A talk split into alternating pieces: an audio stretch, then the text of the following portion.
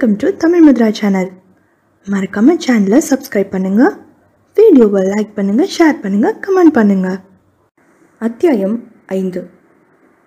ரிஷி சிவானி அவனிடமும் மற்றவர்களிடமும் அழுந்து அளந்து பேசிய சில வார்த்தைகளைக் கொண்டு தெரிந்து கொண்ட விஷயங்கள் பின்வருமாறு. சமீபத்தில்தான் சிவானி குடும்பத்தினர் இங்கு வந்தார்கள் போல் இருக்கிறது. சிவானிக்கு சென்னை அவ்வளவாக தெரியவில்லை. வெளியே ஊர் சுற்றும் பழக்கமும் அவளுக்கு இருந்ததாக தெரியவில்லை. அவளது தந்தை ராமச்சந்திரன் எங்கோ அரசு அலுவலகத்தில் வேலை பார்க்கிறார். இவள் வீட்டுக்கு ஒன்னே ஒன்று கண்ணே கண்ணு செல்ல பொண்ணு. தாய் துங்கபத்ரா இல்லத்தரசி. அழகானவர் அழகா சமைப்பார் அழகா பாடுவார் அழகா வீட்டை பார்த்துப்பாங்க. சகலகலா வள்ளி ஆனால் பயங்கர கண்டிப்பு. சிவானி பேசியதில் தொண்ணூறு சதவீதம் அவள் அம்மா பற்றியதுதான். சரியான அம்மா கோண்டு போல இருக்கு என்று ரிஷி எண்ணிக்கொள்வான். சில சமயம் துங்கபத்ரா மீது பொறாமை கூட வந்தது அவனுக்கு. சிவானியின் அன்னைக்கு டஸ்ட் அலர்ஜி. அப்பா காலை ஆஃபீஸ்க்கு சீக்கிரம் கிளம்ப வேண்டி இருந்தது. எதிர்த்த வீட்டு நந்திதாவுக்கோ யோகா கிளாஸ் போக வேண்டும். நந்திதா உடற்பயிற்சிக்காக கடற்கரை வருவதாலும் சிவானியின் உடல் கண்டிப்பாக இழக்க வேண்டும் என்று அவள் தாய் நினைத்ததாலும் மட்டுமே அவள் கடற்கரை காற்று வாங்குவது சாத்தியமாயிற்று. சிவானியின் பப்ளி மாஸ்தனத்துக்கு ஆயிரம் நன்றி கடவுளிடம் சொன்னான் ரிஷி. அதனால் தானே அவள் இங்கு வந்தாள்? அவன் வெளியில் விழுந்தாள் பின் இதயம் நுழைந்தாள். ரிஷி கேட்ட கேள்விக்கு சற்று யோசித்து பதில் என்ற அளவில் இருந்தாலும் சில விஷயங்களுக்கு சிவானியிடம் பதில் வாங்குவது சற்று கடினமாகவே இருந்தது. அவனை இன்னமும் அவள் தூரத்திலே தான் நிறுத்தியிருந்தாள். நன்றாக பேசிக்கொண்டிருப்பாள் திடீரென அவளது அம்மா ஆம்பளை பசங்க கூட ரொம்ப பேசக்கூடாதுன்னு சொன்னது ஞாபகம் வந்தா அவ்வளவுதான். வீட்டுக்கு போகணுன்னு சொல்லிட்டு தயவு தாட்சிணியம் பார்க்காம கிளம்பிடுவா. ஒரு நாள் எந்த காலேஜ் படிக்கிற சிவானி? சாக்லேட்டை கடித்தபடி கேட்டான் ரிஷி. பாருங்கப்பா. அளவு சாப்பாடு சாப்பிட்ற ரிஷி கூட சிவானிக்காக கஷ்டப்பட்டு சாக்லேட் சாப்பிட்றான். இதை ஈடு செய்கிறதுக்காக இன்னைக்கு காஃபிக்கு போடுற சுகரை வேற பாதியாக குறைச்சிடுவான். ரிஷி தந்த கிட்கேட்டை சாப்பிட்டு கொண்டே என்று ஆரம்பித்தவள் பின்னர் தயங்கிவிட்டு எத்ராஜுல என்றாள். அவளது தயக்கமே அவள் பொய் சொல்கிறாள் என்பதை சொல்லிற்று. காதலுக்காக புதிதாக பொய் சொல்ல ஆரம்பித்திருந்த ரிஷி அதனை எளிதில் கண்டு கொண்டான் ஸ்டெல்லா மேரிஸாக இருக்கலாம் மாற்றி எத்திராஜ்னு சொல்றா. ரிஷிக்கு கோபம் வந்தாலும் பார்த்து கொஞ்ச நாட்களே ஆன ஒரு ஆணிடம் அவள் உண்மையை சொல்ல தயங்குவது சரியாகவே பட்டது. அவள் சொல்ற செல்ல பொய்களும் சுகங்களாக பட்டன அவனுக்கு. எனவே மேலும் கிண்டாமல் என்ன மேஜர்? மேக்ஸ் இத்தோடு நிறுத்தாம இந்த ரிஷி என்னமோ வேலைக்கு ஆள் எடுக்கிற மாதிரி கேட்டான். அப்படியா? எனக்கும் மேக்ஸ் ரொம்ப பிடிக்கும். இந்த செம்க்கு என்னென்ன பேப்பர்ஸ் படிக்கிறீங்க? சற்று விழித்தவள் பின் trigonometry analytical geometry integration differentiation matrices என்றாள். அவள் யோசித்து பின் கடகடவென ஒப்பித்தது சிரிப்பு வர வாய் விட்டு சிரித்தான் ரிஷி. என்ன ஸ்கூலில் பாடம் ஒப்பிக்கிற மாதிரி சொல்கிற என்றான். அவனது கேலி அவளுக்கு ரோஷத்தை தந்ததோ என்னமோ. நான் ஒன்றும் ஸ்கூல் படிக்கல காலேஜ் படிக்கிறேன். நான் போயிட்டு வரேன் நேரமாகுது என்று சொல்லி சென்று விட்டாள். எந்த வருடம் என்று கேட்பதற்குள் அவள் சென்று விட்டதால் சின்ன பிள்ளை என்று தான் கேலி செய்தது அவளுக்கு பிடிக்கவில்லை என்பது ரிஷிக்கு தெரிந்தது. இனிமேல் அவளிடம் பார்த்து பேச வேண்டும் என்று முடிவு செய்தான் ரிஷி. ஷேகரையும் அவளிடம் ஒரு நாள் அறிமுகப்படுத்த அவன் ஹாய் சொல்லி சற்று நேரம் பேசிவிட்டு சென்றான். அலுவலகத்தில் பிரேக்கில் ஷேகரிடம் சிவானி படிப்பில் எப்படி? என்று தான் நினைத்ததை அன்று நடந்த சம்பவத்தோடு சொல்லி சிரித்தான் ரிஷி. இந்த செம்க்கு என்ன படிக்கிறோம்னு கூட தெரியாமல் யோசிக்கிறா. கிளாஸில் கடைசி பெஞ்ச் போல இருக்கு. பரவாயில்ல அவள் ஒரு டிகிரி முடிச்சுட்டு வீட்டையும் என்னையும் நல்லா பார்த்துக்கிட்டா போதும். இவ வேலைக்கு போனால் தினமும் இவ மேனேஜர் என்னைய திட்டிட்டு இருப்பான். காலேஜ் பேர் சொன்னா எங்க நீ நேரா வந்து நின்றுவியோன்னு பயப்படுறா போல இருக்கு என்று ஷேகர் கிண்டல் செய்ய. அதானா உண்மைதான். நான் செஞ்சாலும் செய்வேன்டா. ஒரு நாளைக்கு அவளை அரை மணி நேரம் மட்டும்தான் பார்க்க முடியுது.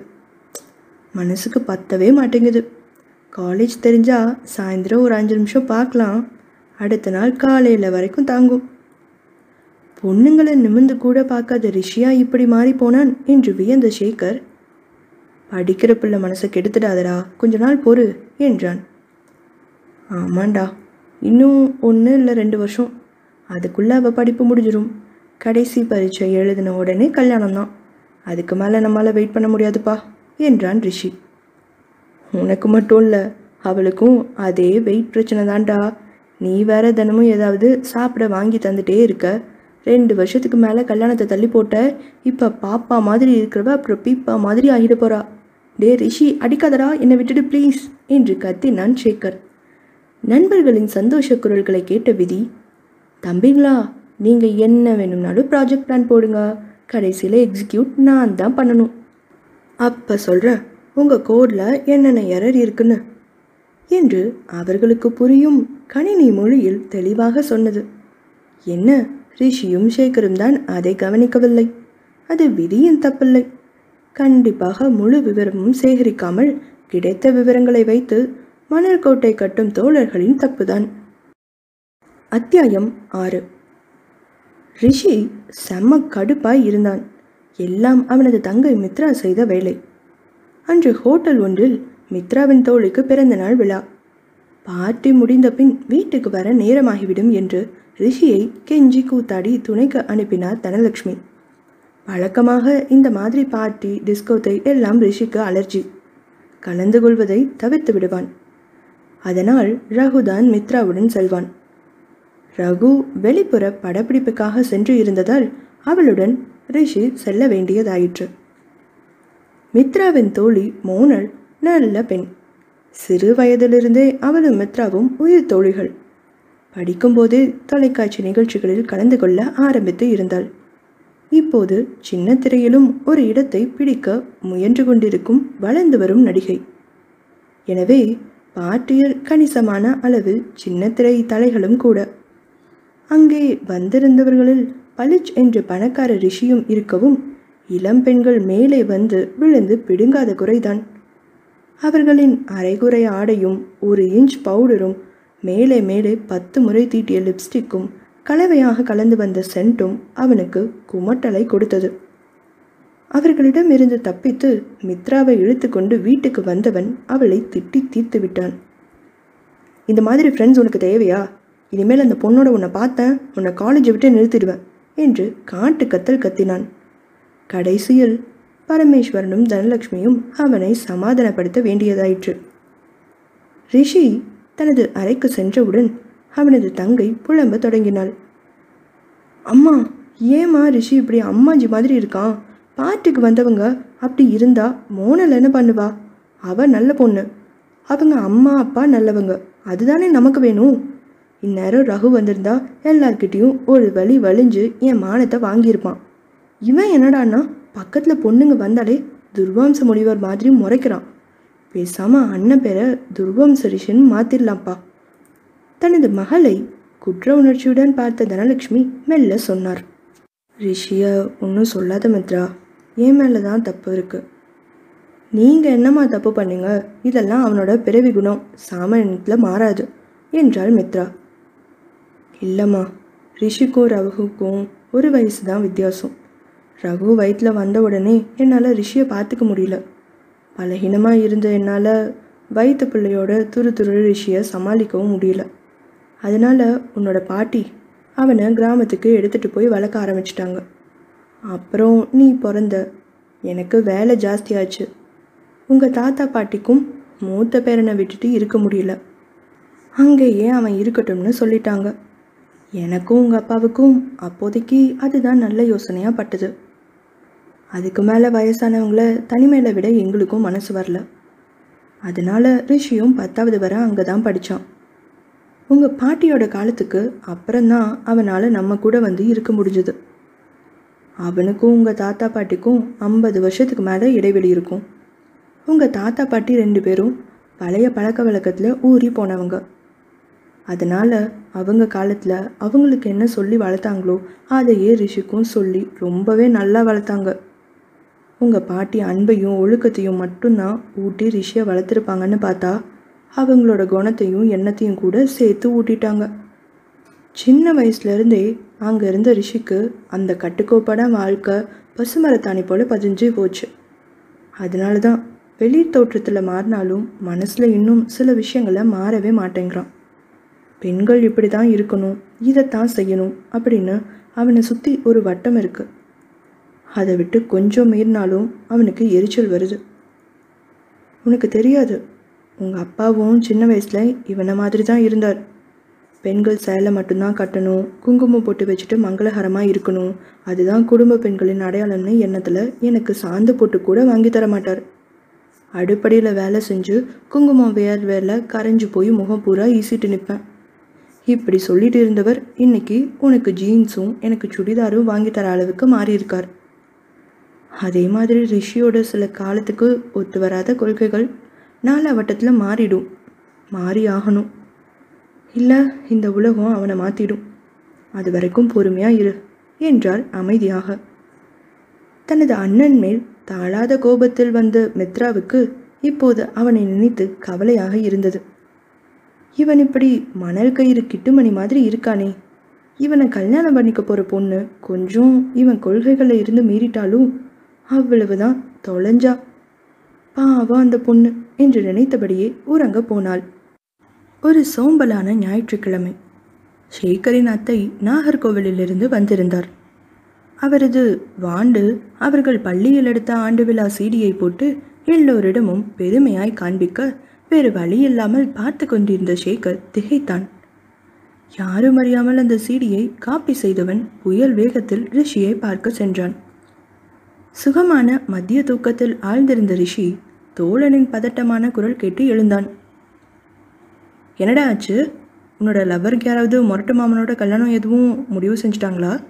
உங்கள் ரெஜிஸ்டர் மேரேஜ்க்கு நான் சாட்சி கையெழுத்து போட வரணுமா என்ன? என்று கேட்டான் ரிஷி. அதை பற்றி நீ கவலைப்படாத. நீ முதல்ல ஜெயிலுக்கு போக வழி தேடாமல் இரு என்றான் ஷேகர் என்னடா ஆச்சு? நான் என்ன கஞ்சாவை கடத்தினேன் ஏன் ஜெயிலுக்கு போகணும்? கஞ்சா கடத்தினா மட்டும்தான் ஜெயிலுக்கு போகலாம்னு எந்த மடையும் சொன்னான். மைனர் பொண்ணை கடத்தினா கூட களி தான் நினைவில் வச்சுக்கோ. என்னடா சொல்கிற இதை பாரு. அதற்குள் தனது லேப்டாப்பில் வீடியோவை எடுத்து வைத்திருந்த ஷேகர் அதை ப்ளே பண்ணி சரியான இடத்தில் போட பனிரெண்டாம் வகுப்பு படிக்கும் மாணவிகள் கும்பல் வந்து ஒரு பெண்ணின் நடனத்துக்காக ஏதுவாக பாட ஆரம்பித்தனர். அவர்கள் நடுவே நீல நிறத்தில் பினோபோர் போட்டுக்கொண்டு வெள்ளை ரிப்பன் வைத்து பின்னிய இரட்டை ஜடை இங்கும் அங்கும் அசைந்தாட அனுபவித்து பாடிக்கொண்டிருந்தாள் நமது சிவானி. அதிர்ச்சியில் உறைந்தான் ரிஷி. விஷ்ணு சொல்ல ஆரம்பிச்சான்னு சொன்னியே அது காலேஜோட பேர் இல்லை. அவள் படிக்கிற ஸ்கூல் பேர். நீ காலேஜ்னு நினைக்கவும் சும்மா விளையாட்டுக்கு சொல்லியிருக்கா போல இருக்கு என்று ஷேகர் கூறினான். சப்ஜெக்டில் என்ன என்று கேட்டதுக்கு அவள் ஒப்பித்தது நினைவுக்கு வந்தது. நானும் காலேஜ் படித்தவன் தானே. ஒரு செமஸ்டருக்கு எப்படிடா இத்தனை பேப்பர் இருக்கும்னு கொஞ்சமாவது யோசிக்க வேண்டாம். சரியான மட சாம்பிராணியாக இருந்திருக்கும். ச்சே ப்ளஸ் டூ கணக்கு புக்கில் இருக்கிற சாப்டர்ஸ் எல்லாத்தையும் வரிசையாக சொல்லியிருக்கா. நம்ம அதை புரியாமல் இருந்திருக்கோம் என்று நினைத்து தலையில் அடித்துக்கொண்டான் ரிஷி. அவன் தலையில் அடித்துக்கொள்வதை பார்த்த ஷேகர் இப்போ அடிச்சுட்டு என்ன பிரயோஜனம்? அவ கூட அன்னைக்கு பேசும்போதே நினச்சேன். இது என்ன? ஆள் சின்ன தம்பி குஷ்பு மாதிரியும் விவரம் சின்ன தம்பி பிரபு மாதிரியும் இருக்கேன்னு.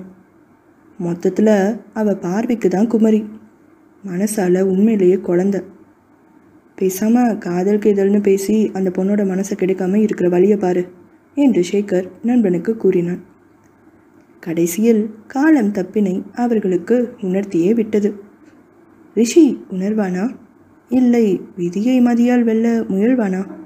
பார்க்கலாம்.